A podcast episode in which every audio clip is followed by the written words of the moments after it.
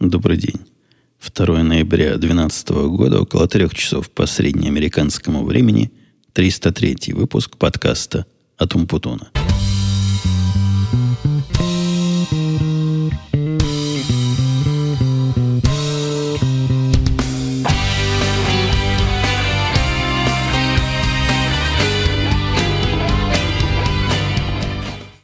Я сегодня решил сдержать целых 2 обещания, которые дал себе и вам в прошлом выпуске. Во-первых, выйти вовремя, то есть на этой неделе. Но это постоянное такое фоновое обещание, которое и упоминать не стоит. Поведение по умолчанию. А второе обещание, которое я дал, это не забыть и не манкировать темами. Темами слушателей сегодня я, наверное, посвящу большую часть к вашему вопросу. Это не темы. Темы слушателей — это у нас в другом подкасте. А в этом, это вопросы, которые, конечно, вызывают темы. И на эти темы мы много-много поговорим. У меня сегодня заготовлено всего 2 таких затравочных, вневопросных темы. И давайте с них потихонечку начнем. Самая первая и самая главная — это, конечно, ураган, который у нас случился на днях. По-моему, 28-го. Да, это самый день такой был. 28 октября, если я ничего не путаю, где-то вот на этой неделе, в начале этой недели, произошел тут большой ураган. Вы наверняка в телевизорах и других интернетах обо всем этом слышали, или краем уха до вас дошло. Меня многие спрашивали, как тут не смыло ли Чикаго и Чикагскую область. Нет, не смыло. По телевидению местному, которое чикагское, показывали какие-то страшные ветра и страшные дожди, и страшные приливные волны в Мичигане, в озере Мичиган, которое в Чикаго. По-моему, это сильно преувеличено. Потому что в этот же день у нас знакомая, которая в Чикаго работает и ездит туда каждый день, тоже была напуганная всем этим. А она ездит с вокзала до работы на роликах. Боялась, что такой ветер, как рассказывает, сильный, ее вместе с роликом и несет, и дождем смоет. Говорю, как всегда. Действительно есть ветер, но в Чикаго часто бывает ветер. Волны, волнуется иногда озеро. Ничего такого, что оно вылилось и залило половину даунтауна, половину центра города, и близко такого нет. То есть стихийное бедствие нас, как Чикаго, не затронуло. И кроме того, я во вторник не стал ездить на работу, потому что тоже наслышался, начитался этого, думаю, зачем оно мне надо. И своим велел туда не ездить. Но, казалось, зря предохранился. Тут вы понимаете, лучше лишний раз предохраниться, чем потом жалеть. Так что не тронула нас стихия, а в тех районах, где я есть, просто разливаться нечему. Не то, что здесь пустыня, но для нас опаснее гораздо это какой-нибудь торнадо или ураган, который крышу снесет, чем наводнение или сильный дождь. Хотя с наводнением и сильным дождем, у нас до этого урагана был сильный дождь. Я, по-моему, не рассказывал эту историю. Я обнаружил в подвале, в том самом, в котором я спасался от торнадо, и который выкладывал, по-моему, на Твиттере, где-то выкладывал такой панорамный свой подвал, где я в компании с кошечками переждал стихию. Так вот, заметил, что во время, мне показалось, такая у меня была мысль и такое наблюдение, вполне, на первый взгляд, логичное, что во время дождя чего-то в подвал подтекает со стороны окна. Жена тут же впала в полнейшую панику, говорит, ты не понимаешь, это не окно течет, а это труба. Труба, которая выбрасывает воду наружу. Тут я рассказывал, есть система такая, что во время дождя автоматически включается насос. В каждом доме есть, простите, электрический насос, который работает, соответственно, от электричества, а когда света нет, у него там автомобильный аккумулятор. Настоящий автомобильный аккумулятор стоит. Его время от времени меняют. И, по-моему, я его проверял как-то в прошлом или в позапрошлом году. Но он редко включается аккумулятор, свет-то в основном есть.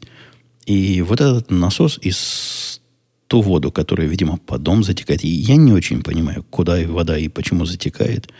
И я не помню, чтобы в русских частных домах вот такое было, чтобы воду откуда-то откачивали.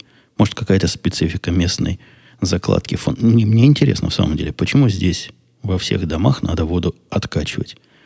А в России у нас был частный дом с женой, и она жила долгое время в частном доме, еще будучи не замужем. Никаких таких штук, чтобы откачивать воду, у нас не было. Хотя, правда, у нас и подвала не было, а был такой погреб. Может, если погреб зальет, то ничего страшного. Не знаю, но здесь это принято. Здесь принято, что либо автоматически включается насос, либо другие какие-то устройства, препятствующие разливу воды. И вот жена предположила, тоже было довольно логичное предположение, что подтекание, которое мы видим в подвале, как раз в том районе, где труба из насоса. То есть насос из подвала идет, снаружи выходит, и вот в этом районе, где он выходит, где-то подтекает. Это была хорошая концептуальная теория, но я вышел снаружи, пощупал трубу, понюхал, посмотрел. Ну, абсолютно сухо. Нельзя со стопроцентностью сказать, может, она где-то там под землей подтекает, но на вид нормальная труба. То есть, чего чинить, непонятно. Дождался я следующего дождя, пошел смотреть и обнаружил, что, когда я пошел смотреть, как раз дождя уже особо и не было. А обнаружил я, что вода также в подвал течет, есть дождь и нет дождь. То есть, мое предположение, что просто заливает сверху, по окну течет. Ну, бывает, знаете, окно неплотно как-то закупорено и подтекает. Это была моя идея.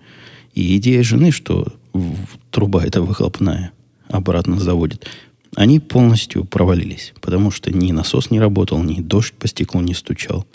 А вода капала. Дедуктивным путем, находя, что же у нас сверху стоит с той стороны, мы обнаружили, что сверху с той стороны, где течет, стоит холодильник. И он, оказывается, гад тек. В холодильнике, я когда позвонил в фирму, в эту, которая у нас занимается починками, они спросили, что произошло. Я говорю, течет какая-то жидкость из холодильника. Для них это, видимо, страшный какой-то сигнал. То есть они там напряглись сильно, говорят, так, есть опасность жизни. Я говорю, вроде нет. Они говорят, как же нет? Когда из холодильника какая-то жидкость течет, это очень опасно. Я сказал, что, по моему предположению, эта жидкость просто вода. Но в холодильник входит трубочка, тоненькая трубочка. Непонятно, как она могла столько утечек устроить. Металлическая, на вид такая медная трубочка, входит в холодильник. Там вода нужна, чтобы лед делать. Ну, насколько я понимаю. И вот из нее текло. Вызвала я этих людей. Они сказали, что придут. Но как-то неспешно. То есть вызвал я их в пятницу, они договорились со мной самое раннее, когда они могли прийти во вторник. И если у нас этот холодильник тек и до этого, видимо, долгое время, то теперь-то мы знаем, и теперь начали принимать меры, то есть жена какие-то тряпки туда подкладывать, какие-то пластиковые посуды. Ну, целая большая, не кастрюля, а такая пластиковая штука, пластиковая емкость наливалась этими утечками. Там литра, наверное, 3 вот за час. То есть за час литра 3 утекало из этого холодильника. Хотя, казалось бы, что капает не особо активно. И, в общем, уже были все в страхе в семье, как же быть ночью. То есть я пытался объяснить, но у нас же так всегда было в последние там 2 недели. И спали спокойно, давай плюнем. Нет, говорит, раз мы знаем о проблеме, надо как-то не решать, но хотя бы обходить. В общем, засучил я рукава, пошел смотреть со своей точки зрения, как же это починить можно. Поначалу мне казалось, что не чинится. Там такое странное соединение, которое непонятно, как и подходить к нему, которое протекало. Непонятно, чем его открутить и вообще откручивается ли оно. Какая-то странная пластиковая металлическая штука. Но я пошел не для того, чтобы сходу сейчас починить, а чтобы посмотреть, какая деталешка, и может пойти в магазин в хозяйственный подобное купить. Взял фотоаппарат, ну, то есть iPhone, сфотографировать чего там, где. Ну, и пока я ее отдирал от не плесени, знаете, как медь портится, вот покрывается таким каким-то химическим наростом. Когда я весь этот нарост сорвал, ну, чтобы сфотографировать правильно, увидел, что деталюшка, в общем-то, простая, которую можно открутить и закрутить, и вставить туда прокладочку резиновую, что, в общем-то, и сделал. Ну, то есть резиновые прокладочки мы с детства наученные вставлять в любые сочленения трубные. И сюда прекрасно влезла, вырезал из куска старой велокамеры, которая у меня специально вот для прокладок и служит долгие годы. Вкрутил обратно, все как рукой сняло. Пришлось звонить им отменять вызов. Они долго интересовались, как же, почему отменил, сэр, что случилось. Сказал я им, что проблема решила сама себя. В переводе на русский язык, они немножко удивились, как это текло-текло и перестало. Но приставать не стали. Вот такая вот хозяйственная деятельность, не связанная или косвенно связанная с ураганом. Что действительно было связано с ураганом, это мое не полнейшее разочарование. Я себе представлял, как оно в жизни. Как в этом офлайн-мире, где настоящие вещи, настоящие проблемы, где если вода заливает, так это заливает. Как с этими проблемами, в общем-то, не умеют бороться. То есть, с точки зрения большой, глобальной, ничего страшного, такого ужасного, что могло бы этим суперураганом вызваться, не произошло. Да, погибло там меньше 100 человек, что, в общем-то, для такого стихийного бедствия, мне кажется, немного.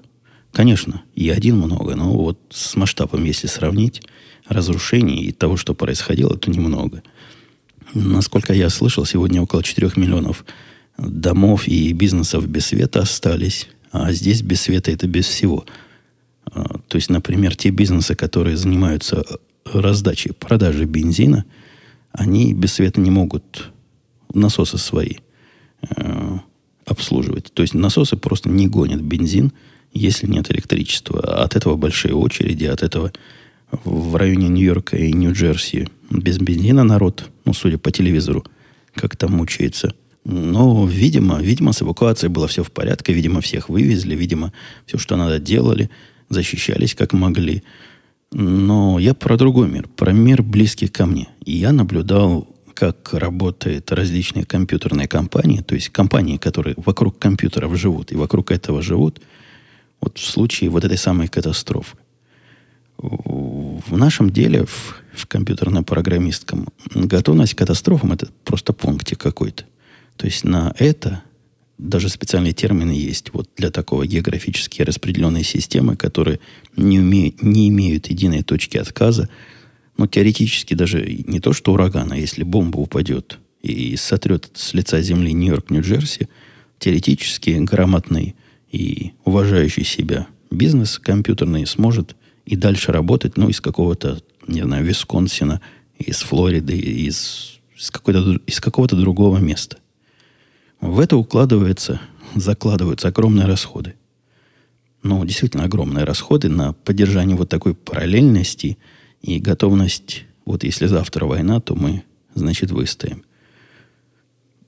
Оказалось, готовность это условная. То есть, действительно, включились. Я смотрел не только за нашей фирмой, я смотрел за разными другими компаниями, которые переживали в Нью-Джерси, компьютерными компаниями, с которыми я знаком, почти у всех было плохо. То есть общий сценарий был, вот как я наблюдал в одной из компаний. У них включились генераторы. Там, конечно, генераторы, которые готовы на несколько дней, и топливо завезли, и все дела. Со временем один из них отрубается, второй начинает работать как-то не так. Потом какие-то начинаются проблемы, не связанные с электроэнергией, а никто не может попасть туда, потому что первые этажи залиты, и зайти нельзя. В общем, какая-то человеческая неготовность к стихийным бедствиям, которые укладывают все компьютерные центры. Я почему на это смотрю с таким удивлением? Потому что с точки зрения программы, для моих слушателей, которые, может, не очень понимают, программы, они всегда пишутся, которые грамотные программы, в расчете на худший случай.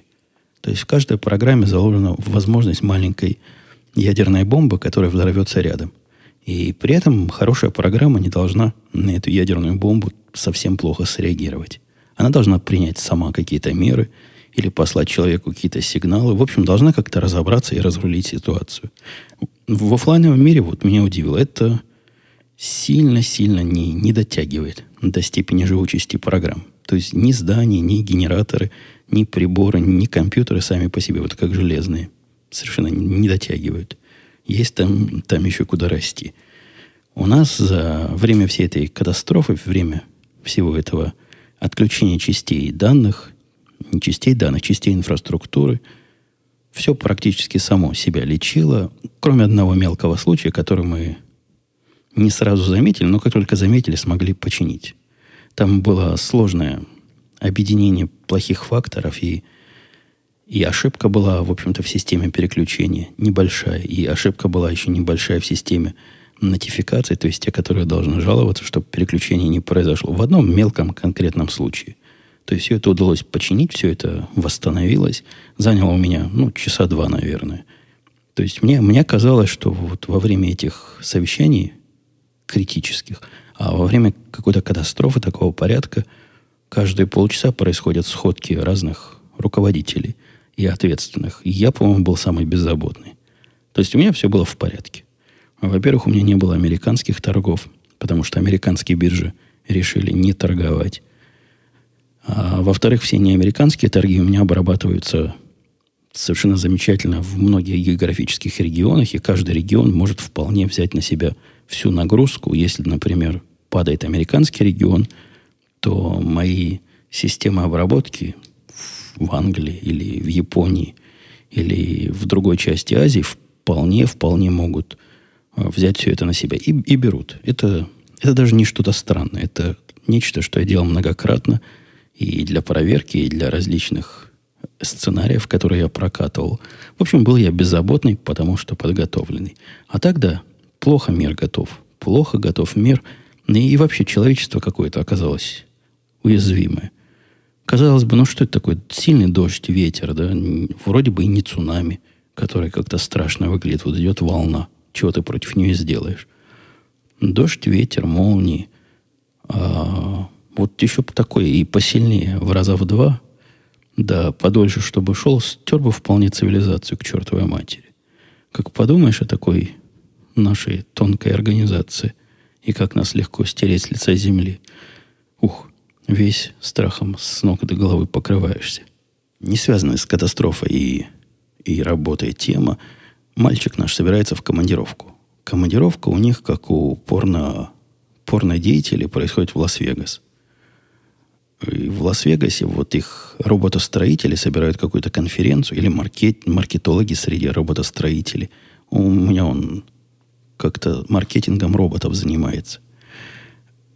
И собирались они туда, и... и там в отеле в каком-то... В шикарном все это дело, все это должно происходить. Пришел он к нам с совершенно замечательными бизнес-планами, говорит, родители, говорит, кони. Как сейчас называют, кони. Кони, говорит он в уме, а так говорит папа, мама. Дайте мне $500 поиграть, а я все, что выиграю, вам верну. Представьте, какое это может быть выгодное вложение денег. Вы мне всего $500 даете, а я вам весь выигрыш. Тут я начал его коммерцию учить, говорю, что ж ты, тебя же там на маркетолога учили. Как же можно весь выигрыш? Какой же в этом смысл? Давай хотя бы предложи нам 70%, а тебе 30% за волнение. Но все это в шутку, конечно, потому что бизнес-план, слишком рискованное вложение. А вот начальник его дал ему $300 именно вот в этом контексте. По-моему, 50/50 то, что выиграет. Да, склонен его начальник к рисковым вложениям. Едет он туда, в Лас-Вегас, на, по-моему, 3-дневную конференцию, отказывается брать с собой подругу. То есть он отмазки всякие лепит, но мы-то с вами понимаем, что в Тулу со своим самоваром не ездит. Не знаю, как по-английски это. Есть наверняка какая-то фраза про Тулу и самовар в местных реалиях. Но его совершенно тухлые объяснения, что, мол, нельзя туда, это по работе. Да-да, понимаем мы, по работе. Конечно, конференции в отеле, но в этом отеле, при этом отеле крупное казино, и наверняка между совещаниями будут они в это казино ходить, и различные представления там всякие рядом с казино смотреть. Вполне мог бы взять за свои деньги подругу, но не берет. Что, в общем-то, наверное, правильно. Переходя к обещанным вопросам, которые накопились, по-моему, с последних 2-3 выпусков, Артиллеримен спрашивает, из каких соображений был выбран калибр револьвера, почему не крупнее? Тяжелым показались. Мне написал один из слушателей или фолловеров меня в Твиттере, что я как его Воловец, да, по-моему, фамилия, который в космос летал в теории Большого Взрыва. Везде, куда ни приду, про револьвер. Но я, видите, в этот раз не сам начал, это вы. Вы спросили, поэтому я и отвечаю. Калибр выбран был из соображений то, что народ посоветовал, и то, что я в интернете начитал, и то, чему я научился, и то, что мне показалось компромиссом между мощностью, весом удобством и удовольствием стрелять из него. Вот от этого выбран был 357 Magnum. Он и так у меня тяжелый. Хотя вес он не только, там сложнее все, не только с калибра, от калибра зависит, там все сложнее. Но мне такой калибр показался самым, что есть, универсальным. И легенькие 38 Special туда можно засунуть. И более чем внушительный Magnum 357. Так что хороший, универсальный, правильный, на мой взгляд, калибр для револьвера. Следующий вопрос. Мне тут показалось, что у меня запись поломалась. Шло-шло, а потом вдруг задумалась и остановилась. Ну, надеюсь, все будет в порядке. В худшем случае возьмем из резервной копии. Илья писал: «Здравствуйте, Евгений, большое спасибо за ваши подкасты. У меня есть один вопрос. Пользуетесь ли вы всеми возможностями Magic Trackpad? Приобретя недавно эту штуку, был очень рад фишкам вроде смарт-зума, почти идеальному управлению вкладками в Safari, но вскоре заметил, что счастье заканчивается за пределами программ от Apple. И тот же Chrome это счастье игнорирует». Я не знаю, что такое все фишки. Я пользуюсь всеми, которыми пользуюсь. То есть жесты трехпальцевые, четырехпальцевые, движения туда-сюда. Зумом я не очень пользуюсь. Хотя нет, иногда да. Иногда пользуюсь для того, чтобы увеличить часть в браузере. Ответ: пользуюсь. То, что в Chrome оно частично работает, а там оно частично работает. То есть можно назад-вперед ходить жестами. Это да. А зум, я не помню, можно делать или нет. По-моему, очень удобная вещь. Вот этот Magic Trackpad, о котором речь идет, если вы не в курсе, это замена мышки. Поверхность, которая стоит сбоку, лежит на столе сбоку от клавиатуры, такая же, как же этот трекпэд называется-то по-русски, не знаю. Такая же, как трекпэд на компьютере, но только лучше, потому что больше. У меня эта штука заменила мышку, я не помню когда. Вот когда она вышла, я почти сразу... Я ее очень ждал, мне очень такого хотелось. Я даже думал, как такое бы самому сделать, и вот вышло. В моем понимании, это совершенно полная и правильная замена мыши. Но вот одно, где неудобно этим пользоваться, если вы игроман, и если вы вводите мышкой всяких героев, и одновременно там надо и чего-то держать, чего-то нажимать. Вот для этого, да, трекпэд не особо хорошая замена. Когда я играл в какую-то стратегически ходильную игру, я даже одно время пользовался мышкой, специально лежащей рядом на столе. Потом привык. Потом смог ей трекпэдом. А сейчас просто не играю. Поэтому не знаю, как с современными играми. Азазио поправляет меня, говорит, что: Евгений, на курок не жмут. Курок – это тот самый молоточек, то есть молоточек, который ударяет, да? А жмут на спусковой крючок. Ну да, я понимаю. Я уже где-то удивлялся вот этой мнительности знатоков оружия. И дуло у них не дуло, а ствол и курок, не курок. Неужели у одного у меня такое заблуждение? Там нажал на курок. По-моему, я это в книгах читал. То есть нажал-то он на курок, имеется в виду, что нажал на то, что Азазиев, видимо, правильно называет спусковым крючком. И из дула вылетела пуля, да? Наверное, надо было сказать, из ствола вылетела пуля, правильно. Ну, литература приучила к таким шаблонам.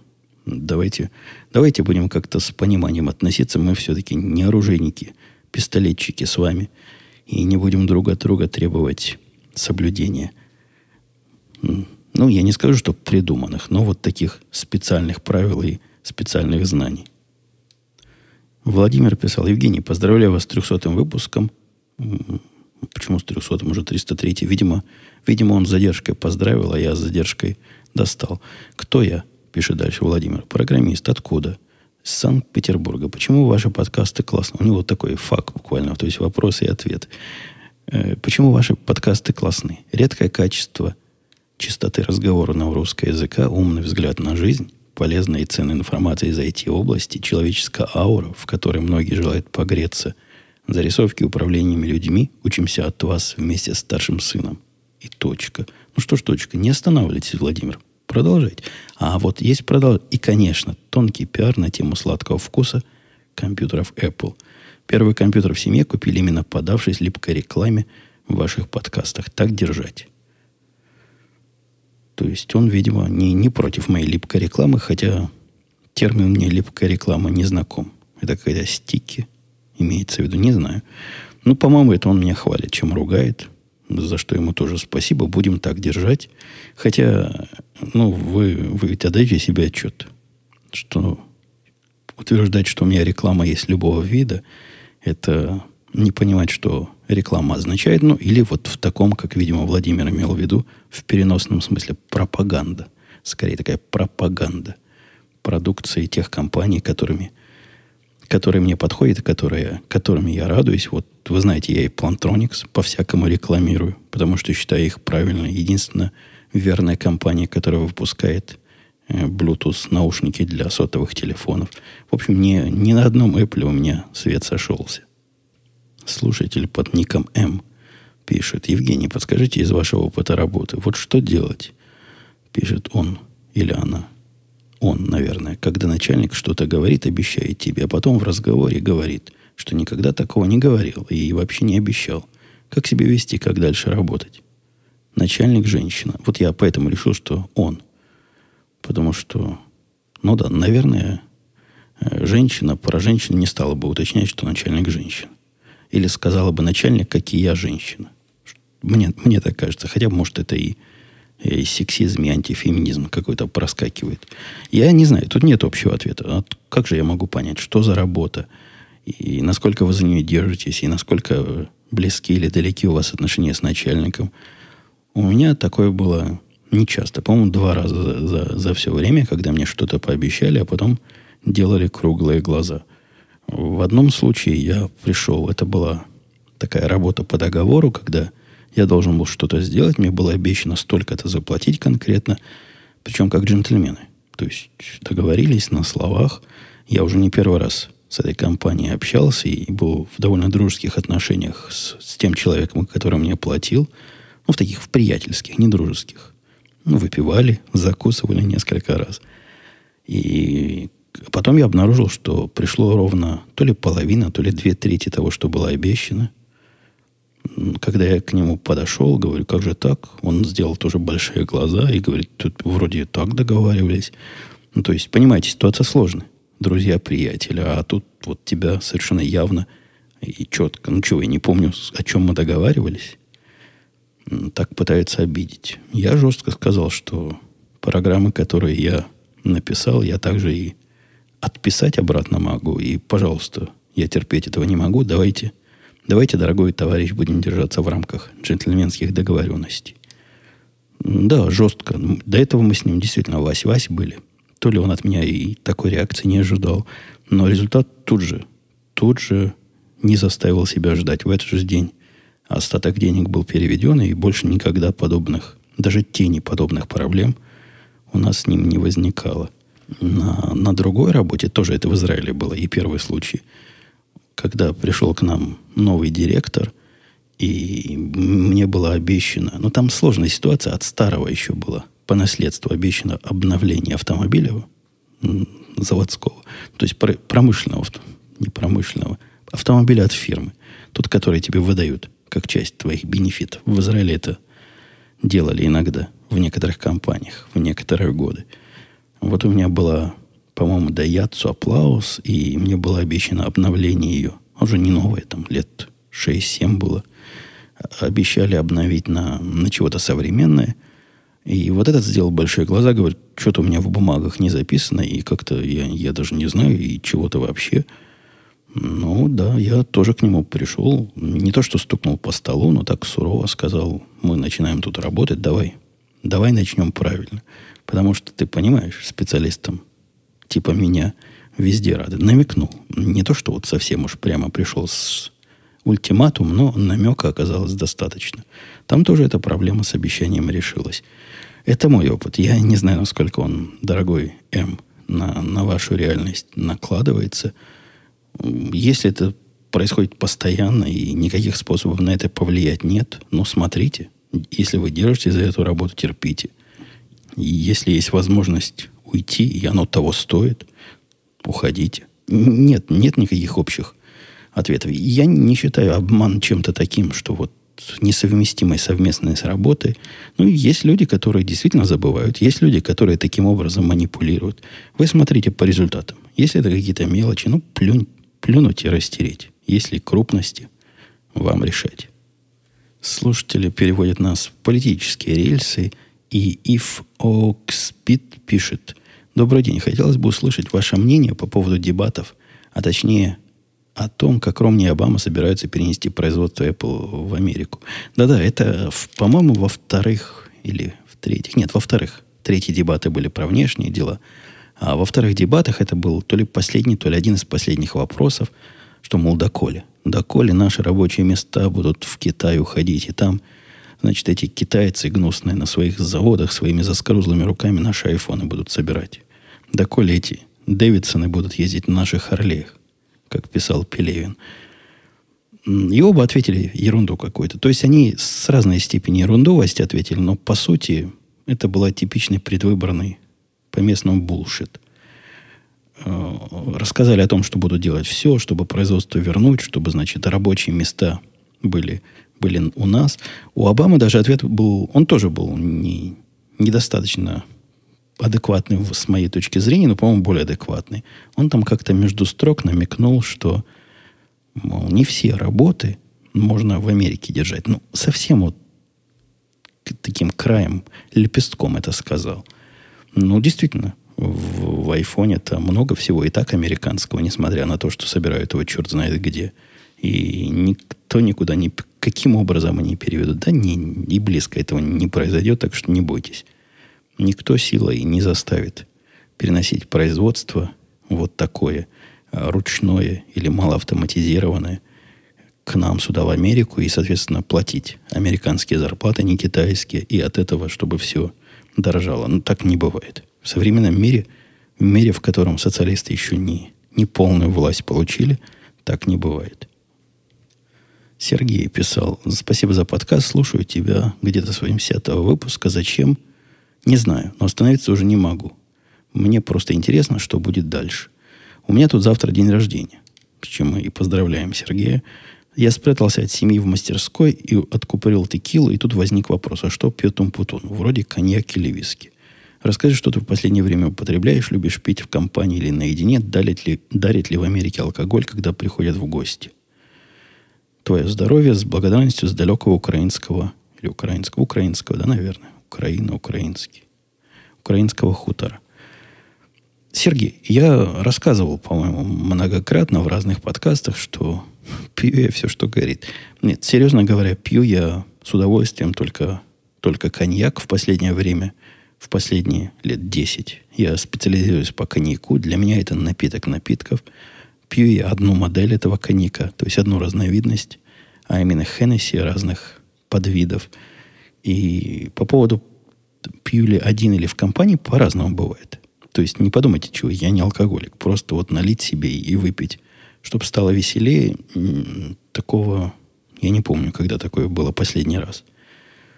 Я наливаю себе, чтобы наших поддержать. Вы знаете, это моя главная примета, когда баскетбол идет, и вот сейчас начался новый сезон, 12-13 года NBA. И было 2 игры, да. Дела шли плохо до середины матча, пока я не откупорил бутылку и не начал наших поддерживать. Это 100% работающий примет. Даже не примет, это закон. Вот этот случай, когда я один выпиваю. А так, ну, по-разному бывает. Бывает компания, бывает долго вообще не выпиваю. Но уходит у нас в семье, чтобы вы представляли масштабы пьянства, бутылка коньяка за 2 недели примерно. Вот так расходится. Но иногда приходит какой-нибудь гость к жене. Говорит: ой, налей ко мне коньячка. И вот раз мой коньячок утекает. И ничего с этим не поделаешь. Евгений. По-моему, уже был у нас Евгений. Но вот еще один Евгений пишет: присоединяясь к поздравлениям, желаю забыть про возраст подкаста и возобновить несколько раз в неделю. Можно пускать как спецвыпуски. Будет что-то новое в формате. А то он уже давно не менялся. Ну, я понимаю, что желательно вообще круглосуточную станцию устроить и только этим заниматься. У меня, увы и ах, во-первых, не хватит тем на поговорить так часто. Во-вторых, не хватит времени этим так часто заниматься. А в-третьих, совершенно точно не хватит желания это так часто делать. Так что давайте совмещать наши возможности с нашими пожеланиями здесь. Что касается изменения формата, то я в этом смысле, как вы видите, консерватор. Республиканец. Республиканский консерватор. Мне кажется, что хорошее... Зачем хорошее менять? Если оно и так хорошо. А, по-моему, формат у нас очень сложился. И всех устраивает. Меня устраивает. Видимо, и вас устраивает, раз вы не уходите. А наоборот, то зачем что-то менять? Только для изменения, чтобы была какая-то динамика. Не думаю. Не думаю, что это такая хорошая идея. Да и мысли, в какую сторону этот формат поменять, вот чтобы смысл был и толк был, я не понимаю. Потому что... Предложение Евгения, вы видите, я отбил. Не получится мне спецвыпуски через день записывать, как ни крути. Так что таким образом нам формат не поменять. Пилот 34 пишет. Евгений, не успел написать к 300-му. Спасибо за подкаст. Слушаю 40-х выпусков. Учился тогда на первом курсе. Молодой пилот. После статьи о подкастах в компьютере сидел в палатке, дежурил ночью у печки в зимнем лыжном походе, подкладывал дрова и прочитал в журнале про такое явление подкаст. Когда приехал домой, попробовал скачать и понеслось. Да-да, такой типичный путь. Люди из журналов, как ни странно, нередко находят подкасты. Хотя, казалось бы, 21 век на дворе. Подкасты можно находить из интернета. Хотя попробуй его найти в интернете. Да? Если не знаешь, что искать, натолкнешься на слово подкаст. И пройдешь рядом. Подумаешь, что это какой-то странный компьютерный термин или чего-то с Apple гнусным связано. Вопрос про политику задает пилот 34. В Википедии про республиканскую партию есть очень сомнительные для меня пункты. Борьба за нравственность и семейные ценности, ограничение абортов, контрацепция, сохранение и применение смертной казни, противодействие введению эвтаназии и научным исследованиям в области клонирования. Тебя эти пункты не раздражают? Неужели нет нормально полностью либеральных партий или независимых кандидатов в президенты? Но дальше он сам отвечает на вопрос. То есть, вполне, по-моему, не ответить. Понятно, пишет... Что-то у меня стукнуло. Понятно, пишет пилот 34, что выбирают из меньших зол. Но тут больно странный выбор получается. Голосовать либо за социалистов, либо за религиозных противников абортов. Я так понимаю, это компромисс, чтобы отозвать часть не очень мыслящего большинства от социалистов с помощью религиозности. Вот тут что-то он, по-моему, перемудрил. Но основная идея, да, действительно, если есть два, если есть лево-либеральная демократическая партия и есть более правая консервативно-республиканская, у них у всех свои закидоны. Я действительно с закидонами про нравственность, семейные ценности мало согласен, мягко говоря. И про ограничения в области исследований тоже, мне кажется, сомнительным. Но ну да, не 100% попадают они под меня. Но нет таких, чтобы 100%. То есть там есть еще либертарианский кандидат. Ну что ж, я за анархистов буду голосовать. Есть какой-то зеленый. Это, по-моему, еще хуже, чем анархист.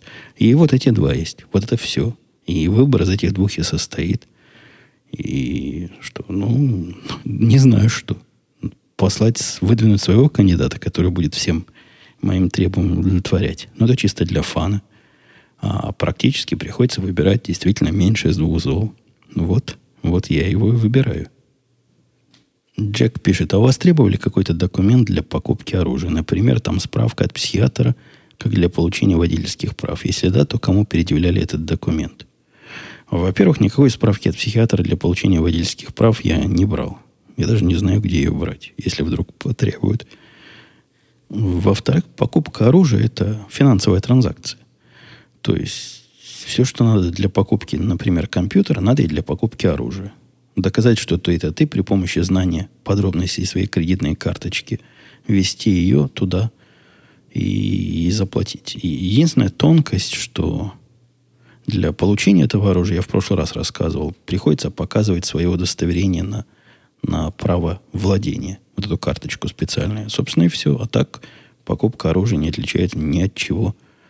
Ничего другого. То есть подразумевается, что раз мне выдали вот эту карточку, я достаточно адекватен и надежен для того, чтобы мне давать в руки оружие. Слушаю вас давно, писал Александр. Всегда интересно слушать про вашу американскую жизнь, но как только вы начинаете говорить о политике, я сразу настроен на жесткую фильтрацию ваших слов. То, что вы называете политической информацией, кроме как дезинформацией, назвать нельзя. А? Как он загнул Александр-то, как приложил. Надо понимать, большинство ваших... Надо понимать. Большинство, тут запятая, но я бы восклицательный знак сюда всучил. Большинство ваших слушателей – русские люди, проживающие в России. И когда вы так активно пропагандируете республиканцев, от не более Митта Ромни, то это просто насмешка над своими слушателями. Митт Ромни не раз объявлял Россию главным врагом Америки, о своей антироссийской позиции высказывался и Пол Райан. Когда вы говорите, что... Ну, дальше он меня ругает, что я неправильно освещал, то есть, что у меня дезинформация. Да-да, действительно, маму родину не люблю и вашего президента. Можно меня и так приложить. Но я не раз уже говорил, что акцентировать... Наверное, есть какой-то термин. Вы помните, когда до Коперника, да, считалось, что Земля в центре, был какой-то землецентризм, то в случае Александра это какой-то руссоцентризм. И предполагать, что вся цивилизация крутится вокруг отношения к России, это, мягко говоря, недальновидно. Я уже не раз по этому поводу высказывался, и те, кто дадут себе труд посмотреть на дебаты последние по внешней политике, поймут, что не занимает отношение к России такой большой роли в выборе обычных американцев. В моем выборе тоже не занимает никакой роли, потому что я не вижу никакой антироссийской направленности. Я не вижу никаких хороших отношений с Россией при нынешнем президенте. Чтобы перезагрузка или перегрузка произошла, и всем теперь хорошо. Да страшное дело, что творится. Хотя все это, конечно, мелочи. Это мелочи в шкале ценностей, по которых выбирают президента. Понятно, что если мы выбирали поджигателя войны, который завтра запустит атомные бомбы на всех потенциальных противников, или имеет такие планы, да, это бы стало проблемой номер один. Но здесь далеко от этого. Да, в прессе. Я даже одну передачу русскую видел на каком-то канале странном, то ли, не помню какой, то ли ТНТ, то ли НТВ, на 3 буквы канал был. Там просто Ромни ест детей. То есть, как либеральные средства, единственное либеральное средство, которое я слушаю, массовая информация «Эхо Москвы», рассказывают, что Путин ест детей. А здесь чисто Ромни вот так же ест детей. На завтрак, на обед. Мормон, националист, расист. Да, там дальше в развитии этой дискуссии, по-моему, прямо меня так и спросил: вы за Ромни хотите голосовать, потому что негров не любите? Человек сам не понимает, что на самом деле это российский довод. То есть предлагает мне голосовать за Обаму и показать, что я черных таким образом люблю, это ровно такой же расизм, как предполагать, что я за него не проголосую по типу его цвета кожи. Ну, вы поняли мою сложную фразу. То есть он бывает с двух сторон, этот самый расизм. И у меня цвет Обамы меньше всего вызывает нареканий. Меня все остальное вызывает нареканий. То, что происходит со страной, то, что происходит с экономикой. Эти дикие... как регуляшн-то эти перевести, я не знаю, которые я наблюдаю и вижу, как они влияют на все. В общем, дикая экономическая совершенно ситуация и странная социалистически направленная внутренняя политика, постоянные намеки и подвижки в сторону, что богатые должны делиться с бедными получше, потому что то, что сейчас они делятся, это значит мало. Бедные есть в Африке голодают, а у нас тут, значит, обжираются. Ну и про справедливость. Я очень не люблю разговоры про справедливость. Наслушался в детстве и в юности. Чего я еще не люблю? Внешнюю политику совершенно не люблю. Потому что я смотрю вот на внешнюю политику Америки, вы не поверите, не со стороны России. По-моему, на Россию вообще никак внешняя политика не влияет Америки. Я не представляю. На цены, да, на цены на нефть влияет. Если мы наши американские какую-нибудь войну затеют, то это, наверное, будет России хорошо. Хотя она почему-то всегда против. И босиков защищает. Нет, я смотрю на внешнюю политику со стороны Израиля. Насколько это хорошо для Израиля. И этот президент, на мой взгляд, совсем нехороший для Израиля. То есть совсем никудышний. Совсем не подходит. Тут нас прервали, да? В ваши уши попал телефонный звонок.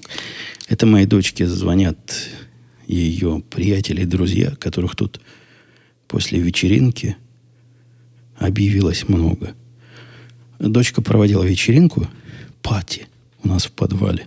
Она приглашала таких же, как она, мелких. По-моему, 19 или 20 человек должно было быть. Пришло чуть больше половины от заявленного количества, но это нормально. Это на Хэллоуин была вечеринка. Они всей толпой ходили, попрошайничали по нашему кварталу и по соседским кварталам. В общем, много-много всякой добычи понабирали. Вот. А вечеринку все это в виде диск-жокея и организатора, и развлекателя вел наш мальчик. Не то, что сам вызвался, но почти не протестовал. То есть попросили, он поломался, конечно, немножко. А потом, да, потом активно включился вплоть до печенья кексика вместе с дочкой. Они все-все вдвоем приготовили. Я вот этой части не понял, зачем они пекли кексики, когда можно такие же, но готовые уже купить за копейки. Но им показалось это правильно. Кстати, дети, которые приходили, удивляют своей воспитанностью. Все, которые приходят, все дети, начиная от самых маленьких, всегда спрашивают, а сколько можно конфет взять? То есть они заходят в дом, можно им в руки дать конфет, тогда вопросов не будет. А можно, как у нас стоит огромная такая миска, такой поднос, огроменный такой подносище и полный разных конфет. Они всегда культурно спрашивают, а сколько можно взять? Когда мы говорим сколько угодно, тут-то они уже запускают обе руки под локоть в эту кучу детского счастья. Ингер писал, по моему опыту, пребывание среди уважительных людей должно положительно влиять на поведение пребывающего. Если этот наш человек, наверное, вел себя таким образом из-за крайней загруженности, если очередь 2 месяца, или это патология наших. Вообще очередь 2 месяца – это из-за нехватки персонала или проверка на необходимость. Ну, давайте я на первую часть вопроса отвечу. Наши люди действительно обтесываются со временем. Я видел результаты обтесания, но не всегда. И вовсе не со всеми вот такая проблема, такая прямота, граничащие в определенном контексте с хамством. Нет, есть разные люди. Но поведение такое, экспериментально мною доказано, что это хороший фильтр для вычисления наших людей. Как-то они рисковато себя ведут, но я не имею возможности наблюдать эволюцию вот этого конкретного человека. Как он будет через год, через 2, через 3. Но мне кажется, что да. А пап тесается, товарищи, и перестанет быть таким резким. Это даже не из-за природной какой-то грубости или нетерпеливости. Это просто ментальность немножко другая. Ну, до сих пор многим моим слушателям кажется, что улыбаться это дико и фальшиво. А надо ходить с мурными и хмурыми мордами. Ну, тут по-другому. Тут так не принято. Тут так считается отстой. И только лузеры ходят с такими унылыми лицами, а все остальные радостно улыбаются и скалятся, как полнейшие кретины и идиоты, сказали бы некоторые из критиков. Но лично я предпочитаю скалящихся кретинов, чем хмурых и таких опасных на вид наших людей. А Алексей пишет ремарку. В России вообще-то договариваться через начальство и по правилам это признак дурного тона. Даже поговорка «надо самим договориться, а то за нас начальство решит».